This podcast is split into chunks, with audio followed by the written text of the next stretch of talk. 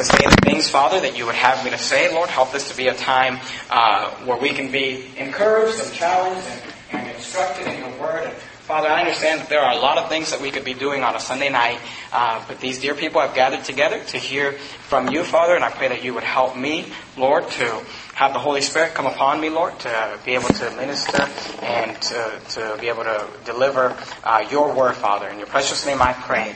Amen. Well, we're there in uh, Genesis 4 and Hebrews 11. And uh, last week we started a, a, series entitled The Hall of Faith, and it's a study of Hebrews chapter number 11. And last week was kind of an introductory sermon. We talked about what faith is and uh, what faith can do in your life. And if, if you missed that sermon, I'd encourage you to go on our website and listen to it. And it kind of just lays a foundation about faith. And we talk about, I, I don't believe that oftentimes we understand what faith is. But as we go through Hebrews chapter number 11, which is a famous chapter known as the Hall of Faith. It's not the Hall of Fame, it's the Hall of Faith. And there's different characters in Hebrews 11 that uh, God highlights because they exercise great faith in their life. And tonight we're going to look at the first character mentioned in Hebrews 11, and that was Abel. And if you're there in Hebrews chapter 11, if you look at verse 4, the Bible says, By faith Abel offered unto God a more excellent sacrifice than Cain. Now, Abel and Cain, and, and, we'll look at the story here in a second, we'll get back to Genesis 4, but God is referring to both Cain and Abel brought a sacrifice to God. And I'd like you to understand that this sacrifice has a couple of applications. Usually in Scripture, when you study the Bible, you will find that there is a primary application, maybe a secondary application, and I'd like you to understand, first of all, that this offering that Abel offered unto God, the primary application, the, the, the main main teaching in the Bible is this Abel's offering represents salvation. Abel's offering represents salvation. And it is a, you know, salvation by faith, which is what Abel had, versus salvation by works, which is what Cain represented. And if you look at verse 11 again, he says, by faith. So you gotta understand, Abel's offering was offered through faith. Now today, you know, I, have grown up in church and I've heard a lot of different preaching, a lot of different preachers, and a lot of different, uh, uh, uh, you know, theories about uh, Cain and Abel. And today there are there there are a lot of teachers that will say, you know, uh, the story of Cain and Abel has nothing to do with salvation. And, and, I know that sounds odd because, I mean, it seems so obvious that it has to do with salvation. But today there are many that say it has to do with, with, with different things. And I do believe there are different applications, and we'll look at that tonight. But you need to understand the primary application is of salvation. And it's proven in Hebrews 11. The, the best way to study Scripture is to allow Scripture to be its own commentary. And in Hebrews 11, we get a commentary of what happened in Genesis chapter 4. And if you notice, he says, by faith, Abel offered unto God a more excellent sacrifice than Cain. Now notice this phrase, by which Talking about the sacrifice that he offered, by which he obtained witness that he was righteous. So the way that Abel obtained a witness that he was in a righteous standing before God was by this sacrifice that he offered to God. Keep your finger there in Hebrews 11 or a bookmark or bulletin or something. Go to Matthew 23 real quickly. Let me just show you another verse in regards to that. Matthew 23 and verse number 35. Matthew 23 and verse 35. The Bible says, Matthew 23, 35 says that upon you may come all the righteous blood shed upon the earth from the blood of, notice this, righteous Abel. So see, throughout the Bible we find, and the Bible says there is none righteous, no not one. The only way an individual can be righteous is when he is, you know, when he has accepted Christ as the Savior and we are given the righteousness of Christ. And here the Bible tells us that Abel was a righteous man and he obtained that witness through the sacrifice. The witness was that he was righteous. So I want you to understand that this passage has to do with salvation. I'll go back to Genesis chapter chapter uh, 4. So, you know, I, I want to lay that foundation. This is how it was proven. This is how Abel obtained the witness that he was righteous. Now, if we look at Genesis chapter 4, let me kind of give you the difference between Abel and Cain's sacrifice. If you look at verse 1 again, Genesis chapter 4 and verse 1, the Bible says, And Adam knew Eve his wife, and she conceived and bare Cain, and said, I have gotten a man from the Lord, and she again bears brother Abel. And Abel, now notice, God tells us the occupations of these young men. It says Abel was a keeper of the sheep, but Cain was a tiller of the ground. So one was would keep sheep, the other one was a farmer. He was a tiller of the ground. Verse 3. And in the process of time it came to pass that Cain brought of the fruit of the ground an offering unto the Lord. And Abel, he also brought of the firstlings of his flock and of the fat thereof. Now here's what you gotta understand, okay? Abel brings a lamb. He brings a sacrifice. He, he brings a blood sacrifice to God. That is a picture of salvation because we know, and I'm not going to take the time to show it to you, but we know that John the Baptist and, and throughout Scripture, Jesus represent, is represented by a lamb. We know that John, when he saw Jesus, he said, Behold the Lamb of God which taketh away the sins of the world. So Abel is bringing a sacrifice to God. And he's saying, hey, the only way that I can obtain righteousness, the only way that I can be saved, the only way that I can be forgiven of my sin, the only way that I can have my sins taken off of me is by is, is if there's a sacrifice and my sins are put on that sacrifice and the righteousness of that sacrifice is imputed to me. That's what Abel is saying. But notice, Cain brings what he produced at work. Because he's a tiller of the ground. And notice verse 4, and Abel, uh, I'm sorry, verse uh, 3, and in the process of time it came to pass that Cain brought the fruit of the ground and offering unto the Lord. So here we have two different people bringing two different offerings. One brings a sacrifice, the other one brings what he labored to produce. And you gotta understand, today, those are the two belief systems. Today, you know, oftentimes people will ask me, with all the religions in the world, with all the churches in the world, with all the denominations in the world, how do you know that yours is the right one? And number one, I'm not right, and, and being a Baptist isn't right, but the Word of God is right.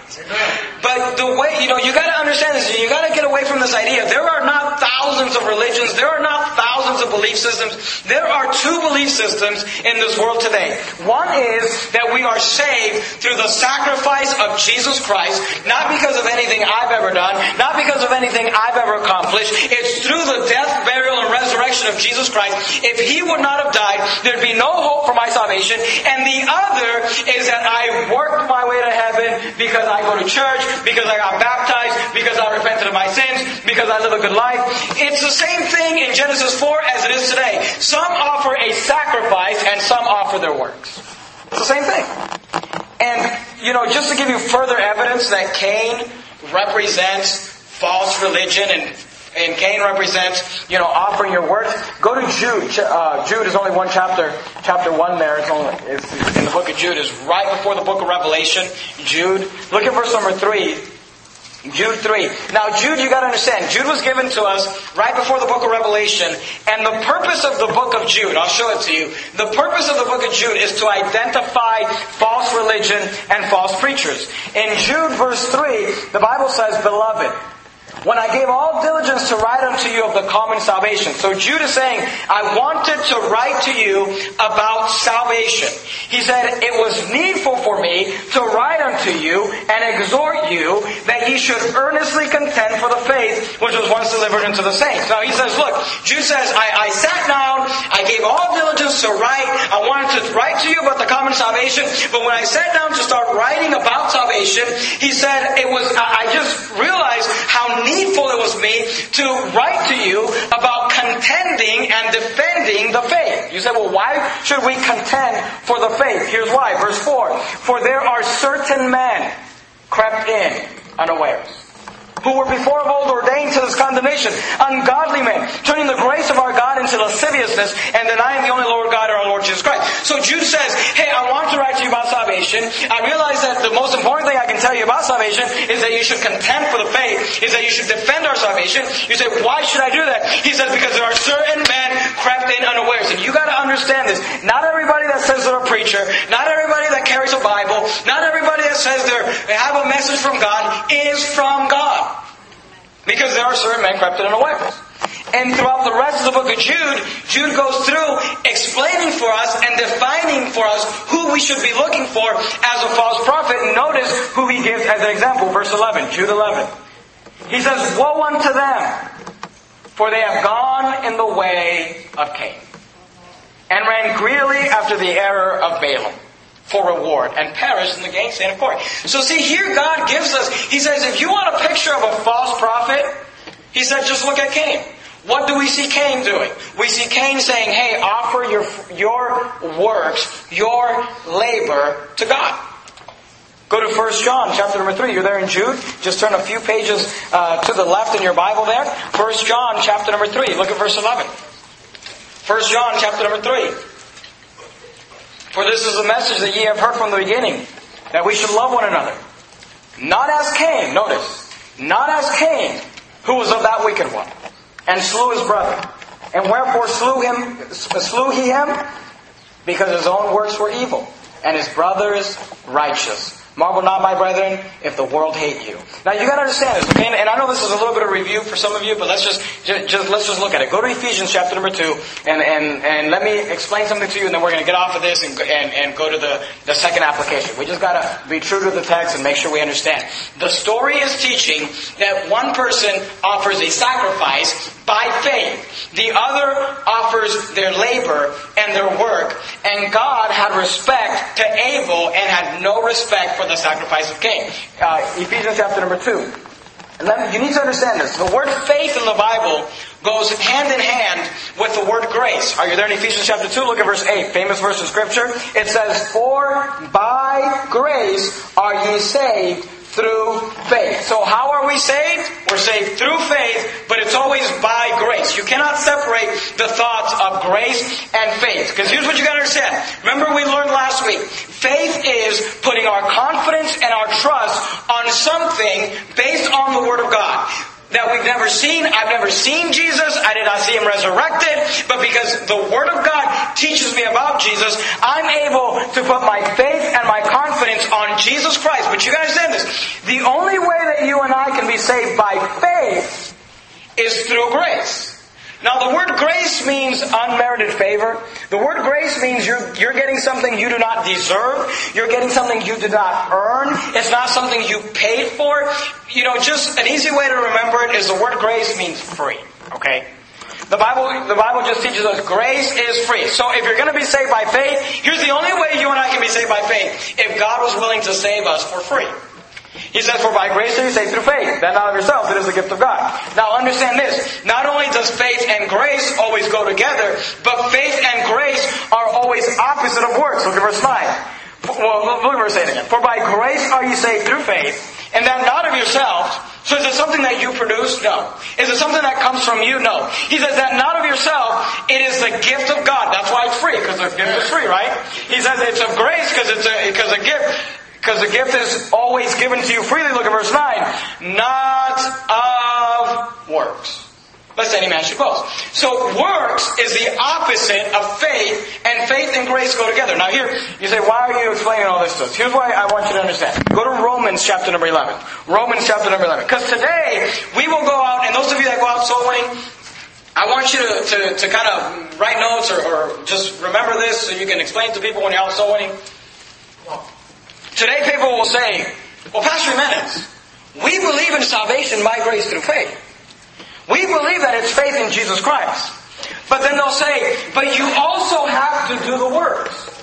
It's faith, but you also have to live a good life. It's faith, but you, you know, if the works don't follow, then, then there wasn't any faith. Or if, if, if you don't have the right works, then you can lose your faith, or you can lose your salvation. And they'll say, it, it's not that we're saying that it's only works. We believe it's Jesus plus our works. But here's the thing. Faith and grace go together, and they're both anti-works. Now notice what Paul said in Romans chapter number 11, in verse 6. Here's what he says. And if by grace, what's the word grace mean? It means free. He says, if by grace, he said, if it's free, then it is no more of works. Because what does work mean? Work means I earn it. When you go to work and you get paid, you know, does your boss give you a paycheck and say, hey, I want to give you a gift? Here's, here's $800 for working. You're like, that's not a gift, I earned that. I went to work, I got up early, I did everything you told me to do. You didn't give me a gift, I earned that. I worked. So work is the opposite of free. Do you understand that? I go to work, they're not giving me anything, I earn them. And Paul says, look, if it's of grace, if it, he says, and if by grace, he says, if it's free, then it is no more of works. He said, if it's free, then you didn't earn it. Does that make sense? I mean, is that really complicated? He said, if it's free, then, it, then you didn't earn it. Otherwise, free is not free. He said, look, if you earn it, then it is, then grace is no more grace. Does that make sense? But, and just to make sure we get it, he says, but if it be of works, he says, if it's something you earn, then it's not free. He says, and it is no more grace. Otherwise, work is no more work. So here's what you, you understand.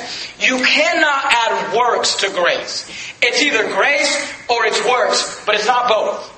And see, today people will say, we're saved by grace through faith, but you have to also do something. And here's what you gotta understand. Whenever you attach an action to salvation, you turn that into work salvation. So, you know, and you can attach it, you know, people like to attach it in different places. Some people will say you gotta repent of your sins in order to be saved. The Bible defines for us repenting of your sins as works in the book of Jonah. And you gotta understand this. The moment you tell somebody you gotta stop doing something in order to be saved, you just added a work to salvation. And if it's of grace, then it is no more works. Otherwise, grace is no more grace. And if it be of works, it is no more work. Uh, it is no more grace. Otherwise, work is no more work. Do you, do you understand that? Today people say, well, no, no, you're saved by grace through faith, but if you do something bad after you're saved, then God can take away your salvation. But again, who is that dependent on? That's dependent on you. As long as, you know, people say, well, if you commit adultery, or if you rob a bank, or if you kill somebody, or here's the, the number one, you know, if you kill yourself, if you commit suicide, then God will take your salvation away. But then, I am saved as long as I don't commit adultery, or as long as I don't kill somebody, or as long as I don't commit suicide. I'm still adding an action, or the lack of a bad action, to my salvation. You cannot mix the two. You're either offering God a sacrifice, and like Abel said, it's all because of the death of this lamb, which represents Jesus Christ. Or you're offering God your works, but you gotta understand this. God is not impressed with your works. He's impressed with the work of one individual, the Lord Jesus Christ. Go to Galatians chapter number 2. So don't buy into this philosophy like, well, it's, it's faith and works. It's faith and, you know, the things I do. You can't mix the two. We can't have both. It's either faith or it's works. It's either grace or it's works. It's either salvation through Jesus Christ or it's salvation through the things that you've done, but it's not both. Galatians chapter 2, verse 21. Are you there? Galatians 2, 21. Notice what Paul said. He said, I do not frustrate the grace of God. You ever you have somebody in your life that frustrates you? There's some, you know, some of you are like, yeah, my husband frustrates me. my wife frustrates me. My children frustrate you. If, if no one in your life frustrates you, just become a pastor, okay? You find all sorts of people that frustrate you. But he says, I do not frustrate. Notice what, what Paul says. He said, I do not frustrate the grace of God. He said, I don't frustrate the giving of God. He said, God wants to give you a gift. He said, I'm not going to frustrate that. Now notice what he says. For if righteousness? Is that, is that not what Abel obtained witness that he was righteous? Notice he says, if righteousness come by the law, you gotta understand this. You gotta get this. And you know, we're, we're, I know we're an independent fundamental Baptist church, we preach the Bible and all that, but I'm afraid that even within our church, some people don't grasp this thing. If righteousness come by the law, if I could be righteous by keeping the law, by doing what the Bible says, by keeping the commandments, if righteousness come by the law, then Christ is dead in vain. Do you understand that? If I could do enough good things in order to make myself righteous, then I don't need a sacrifice like Abel. Then I don't need Jesus Christ. Why would he die on the cross? Why don't I just keep the Ten Commandments? Why don't I just repent of all my sins? Why don't I just live a good life? You cannot, and, and when you try to mix works to salvation, it just frustrates God and it frustrates the grace of God. You cannot reconcile the two thoughts. It's either faith or it's works. It's either something you earn because of the good things you did or the bad things you stopped doing or it's kept by your good life or you say it's Jesus Christ alone. I didn't earn it. I couldn't get it. And once I have it, I can't do anything to get myself to lose it because I didn't earn it to begin with. It was given to me. And that's the only way I can be saved, is by grace through faith. Hebrews chapter number 11, look at verse 4. By faith, Abel offered unto God a more excellent sacrifice than Cain, by which he obtained witness that he was righteous. The picture here is that Abel's offering represents salvation. And everybody in the world offers God one of two things salvation by faith in the sacrifice of Jesus Christ, or you're offering him your good works. But here's the problem with your good works. Just like Cain, the Bible tells us his works were evil. Alright? In Hebrews 11.4. But let me, let me show you another thing that this passage represents. Because you, you gotta understand this, and you may have never seen this before. But in Hebrews 11.4, I want you to see this. The Bible says, By faith Abel offered unto God a more excellent sacrifice than Cain, by which he obtained witness that he was righteous. Now notice this phrase. God testifying of his gifts. Do you see the S at the end of the word gift there? He says, God testifying of his gifts and by it he being dead just speaking. So the Bible tells us here that Abel actually offered plural gifts. He didn't offer one gift, he offered gifts. Multiple gifts. Does that make sense? Go back to Genesis chapter 4. Let me show you the multiple gifts that God, that Abel offered unto God. Keep your finger there in Hebrews 11, because we're going to be going back and forth. He offered multiple gifts. He said, the Bible says, God testifying of His Genesis chapter number 4, look at verse number 3. Genesis chapter number 4 and verse number 3. Genesis 4 3 says this, And in the process of time, it came to pass that Cain brought of the fruit of the ground an offering unto the Lord.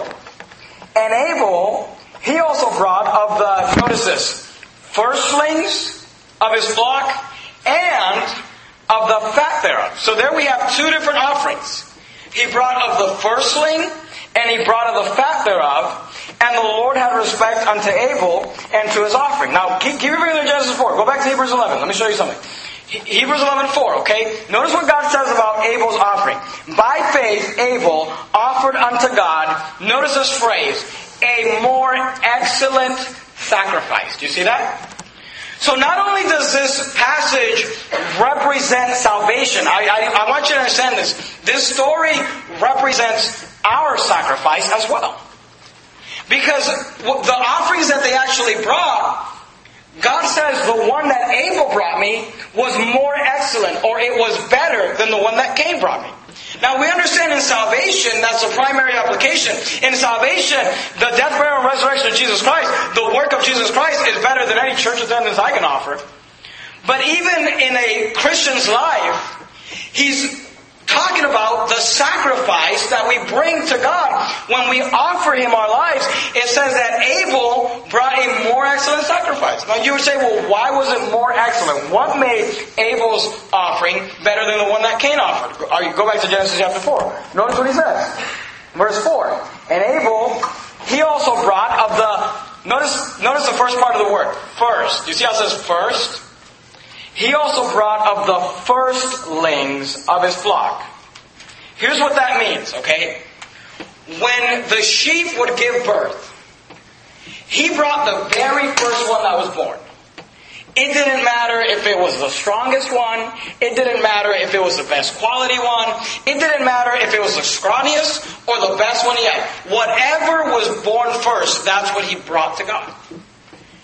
And you gotta understand, here's what that represents. He gave God the first choice. He gave God the priority. Do you understand that? He was working hard. He's keeping his sheep. He's, he's about to get paid. He's about to get the return on his investment. The sheep are born. And the very first one, the firstling, he says, that's not for me, that's for God. I'm going to give God the first choice. But notice what it says. Uh, keep reading there in verse 4. And Abel, he also brought of the firstlings of his flock, but that's not all he brought. He also brought, the Bible says, and of the fat thereof. Do you see that? So he brought the firstling, and he also brought the fattest one. Now, with sheep, the fattest one is the best one. The fattest one is the strongest one. The fattest one is the one you want to eat. It's got the most meat on it. Go to Genesis 41. Let me show you uh, verse number 1 there. I want to just prove to you that fat means the best quality. Fat means the best qualities. For some of you, you're like, man, praise the Lord. that, that's not funny. Genesis 41, you can, some of you will get it later. Genesis 41, look at verse 1. And it came to pass at the end of two full years that Pharaoh dreamed, and behold, he stood by the river, and behold, there came up out of the river seven, look what the Bible says, well favored, kine, and fat flesh, and they fed in the meadow. So the fat represents the best quality. Here's what I want you to say.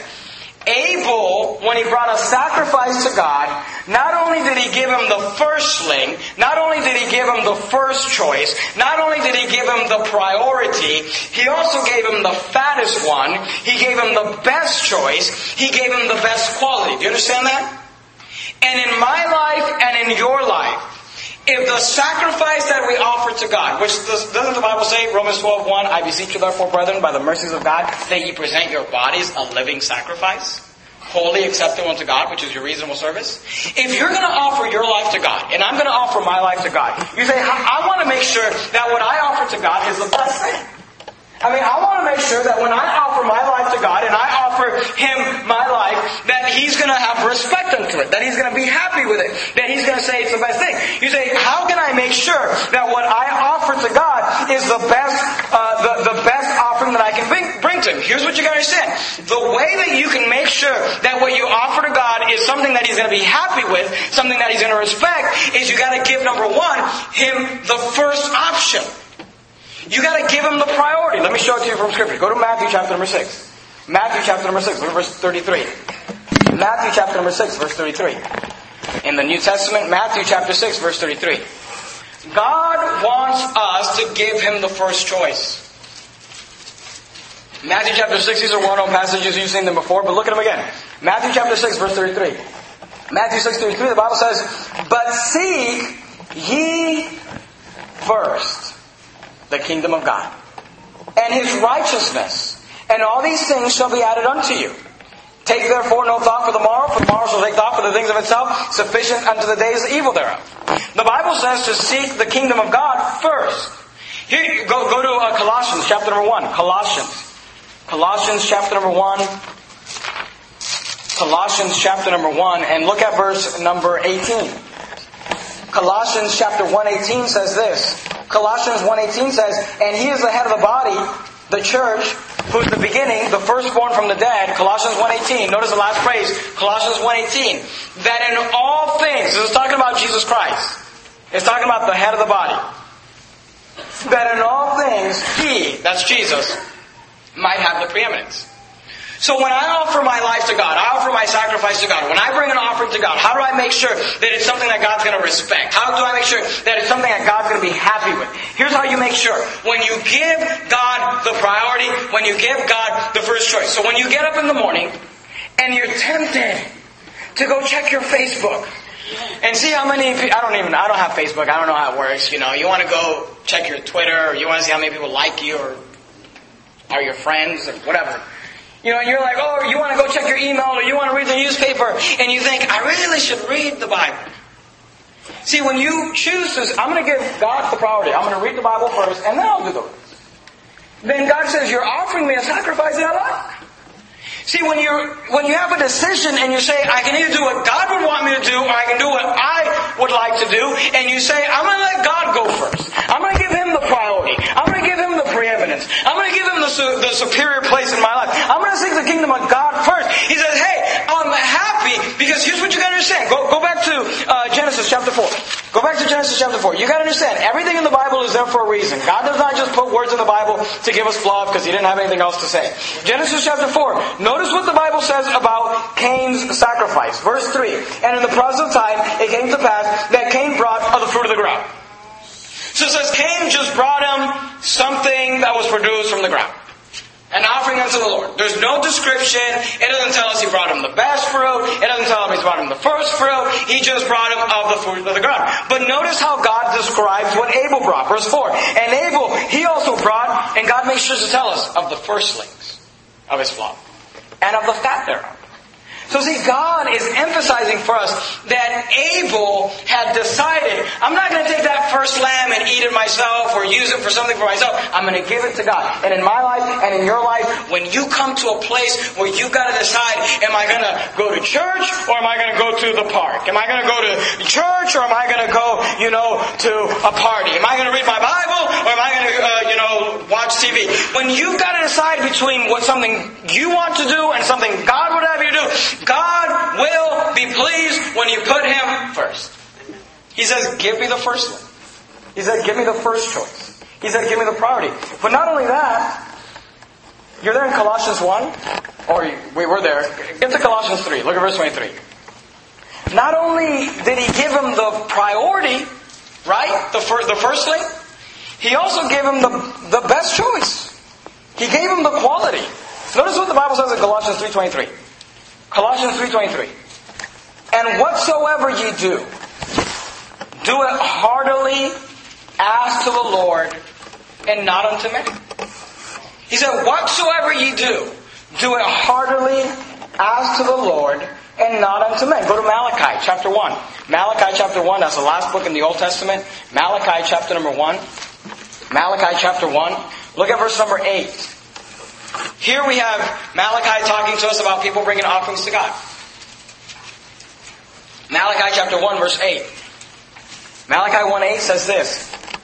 And if ye offer the blind for sacrifice. Now notice what Malachi is talking about. And I want you to see it, so I'll wait a second for you to get there. Malachi chapter 1 verse 8.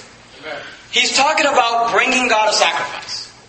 Now you understand, in those days they were literally, they were picking a sheep and saying, this is the one that I'm going to offer to God. Now notice what Malachi says. If ye offer the blind for sacrifice. So here's what he's saying. You got all these sheep. And you're like, I've got to pick the sheep to go sacrifice to God. And you pick the blind one. The one that's not worth anything. The one that you're probably not going to sell. The one that's sick.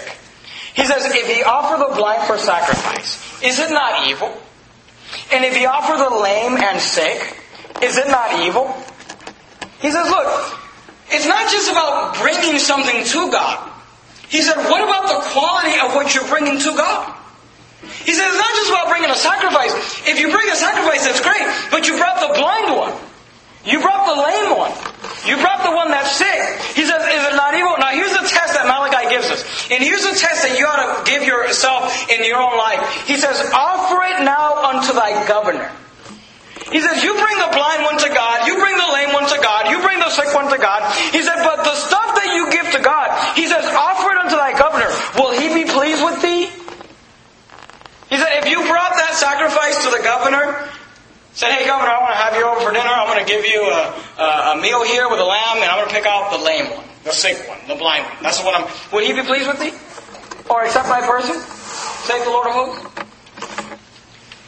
You know, as you serve God in life, and as you volunteer and give things and sacrifice, you always you ought to ask yourself this question. This is something that I tried to do, you know, but when I was um, pastoring, but before the church paid me.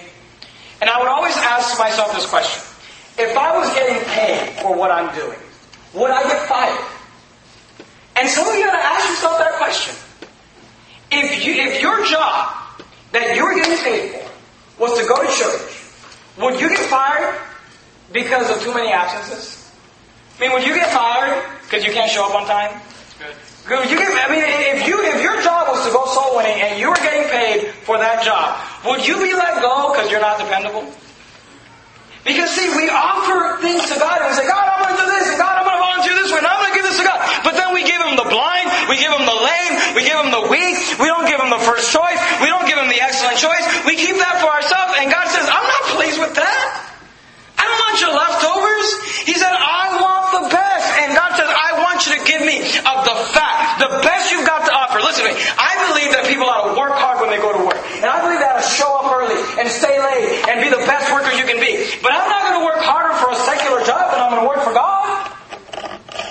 Oh, I'm doing so great at work. Well, how are you doing for God?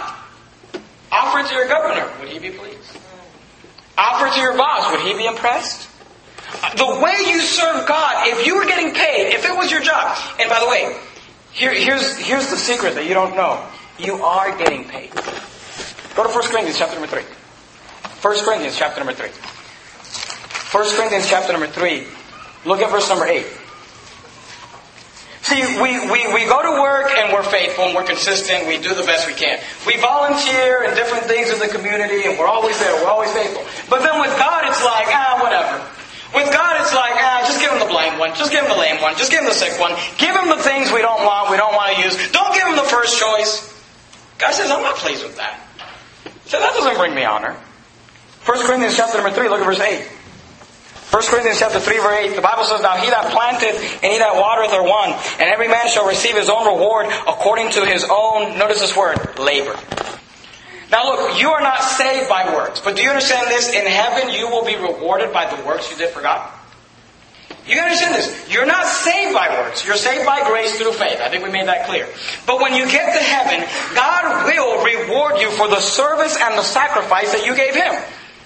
Now, he that planteth and he that watereth are one. Here's what he's saying. He's saying it doesn't matter what your job is.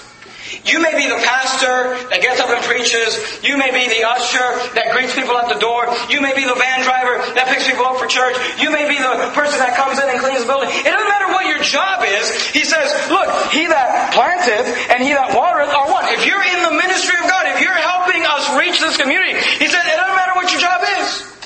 He said, if you're working Notice, now he that planteth and that watereth are one. Every man shall receive his own reward according to his own labor. For we are laborers together with God. Ye are God's husbandry. Ye are God's building. Skip down to verse number 13. Notice what he says. This is talking about the judgment seat of Christ. Every man's, notice this word, work. Every man's work shall be made manifest. For the day shall declare it, because it shall be revealed by fire. And the fire shall try every man's work for what sort it is. And here's the question I have for you. The, the sacrifices that you offer God, what sort is it? Is it the firstlings? Is it the fattest? Is it the first choice, the priority, the most excellent thing? Is it a more excellent sacrifice? Or is it the lame, the sick, the blind, the leftovers, the things you don't want? Because God says, I'm not impressed with your gift just because you gave a gift. Look at verse 14. If any man's work abide, which he hath built thereon, he shall receive a reward. If any man's work shall be burned, he shall suffer loss, but he himself shall be saved, yet so as by fire. Here's what God is saying. I'm not satisfied with just the fact that you offer me something. I'm not satisfied with just the fact that you gave me work. He said, I want the quality of the work to be something that I can reward. Because I'm going to pay you for your work. So we have two lessons here. One represents salvation, but the other represents our sacrifice that we give to God. And the lessons are this. One was a sacrifice versus works. And the other one was just of the fruit of the ground. And then one God says, He gave me the priority, He gave me the firstlings, He gave me the fat thereof, He gave me the most excellent thing. Listen, if you're going to do something for God, why don't you do it with all your heart? Why don't you do it the best you can? Why don't you decide, I'm going to work hard at work, and I'm going to be the best employee, but I'm also going to be the best Christian I can. And anything that my, fan, that my hand finds it to do, the Bible says, do it with all thy might. Just do it the best you can. He says, offer God the best gift, the best sacrifice that you can offer Him. Now let me just show you one more thing and we'll, we'll be done. And really, this has nothing to do with the sermon. It's just something interesting that I, that I want you to see. Genesis chapter number 4, look at verse 10. Genesis chapter 4, verse 10. The Bible says, And he said, What hast thou done? The voice of thy brother's blood cried unto me from the ground. Remember, God goes to Cain and he says, Where's your brother? He said, Am I my brother's keeper? And he says, Look, and God makes a very interesting statement. He says, Thy brother's blood cried unto me. God said, I can hear the blood of Abel crying to me. Go to go, go back to uh, to Hebrews chapter number uh, twelve. Actually, go, go to Hebrews chapter eleven. Hebrews chapter number eleven, and then we'll look at Hebrews chapter twelve. Hebrews chapter number eleven, and then we'll look at Hebrews chapter twelve. Hebrews chapter eleven. Notice notice the last phrase in verse four. By faith, Abel offered unto God a more excellent sacrifice than Cain, by which he obtained witness that he was righteous, God testifying of his gifts, and by it, notice this phrase, and by it he being dead yet speaketh. God said, I can hear the blood of Abel And then here in Hebrews, we're told that by his sacrifice, he being dead yet speaketh. Now go to Hebrews chapter 12. Look at verse 24. This is just interesting, and I don't really know how it goes into the sermon. It's just something I want to show you. Hebrews chapter 12, look at verse 24. So I just put it at the end. Hebrews 12, 24. Look what it says. And to Jesus, the mediator of a new covenant, and to the blood of sprinkling, notice this, that speaketh better things than that of Abel. It's interesting because in the Bible it seems like, you know, God can hear blood. But he hears Abel's blood and he hears Jesus' blood. But here's the interesting thing. What was Abel's blood yelling out to God? Cain slew Abel. And God said, I can hear the blood of your brother crying out to me. And what was that blood crying out? It was probably crying out for justice, wouldn't you say? It was the blood was crying out to, to God saying, Hey, Cain slew me. Cain killed me. Cain's guilty. I want justice. I want justice. Do you understand that? God could hear the blood of Abel saying, you know, Cain has sinned. Cain is wrong. Cain, you gotta understand this. The picture of salvation is this. You and I were born of the blood of Adam, and the blood of humankind says this. You are guilty. You, God needs to give justice. You are a sinner. That's what the blood of Abel was saying. It was saying, justice, give me justice, give me justice. But here's the beautiful thing Hebrews 12 24. The blood of sprinkling, the blood of Jesus Christ, speaketh better things than that of Abel. See, the blood of Abel is crying out for justice, the blood of Jesus is saying, justify. The blood of Abel is saying, we need justice. He's guilty. He's a sinner. And the blood of Jesus, it cries out better things than the blood of Abel. The blood of Jesus doesn't, it's not crying out for justice. It's saying, hey, I've been justified. And that's the picture of salvation. Either human effort, human blood will cry out for justice, or the blood of Jesus Christ will cry out for, for the fact that you've been made righteous. That you've been justified. Go back to Hebrews 11. Look at verse 4. We're done. Let me just show you one thing. Hebrews 11, verse 4. Look at the last phrase again. By it he, being dead, yet speaketh. There is only one way to make your life last or go further after death. You gotta understand this. Whatever you do at work, it's great. Praise the Lord for it. I'm glad you're doing it. I'm glad you're being successful. But you gotta understand this. The things that we do on this earth, once we're dead, it's done. No one's going to even know about it, and no one's even going to care. You're going to be replaced, and that'll be it.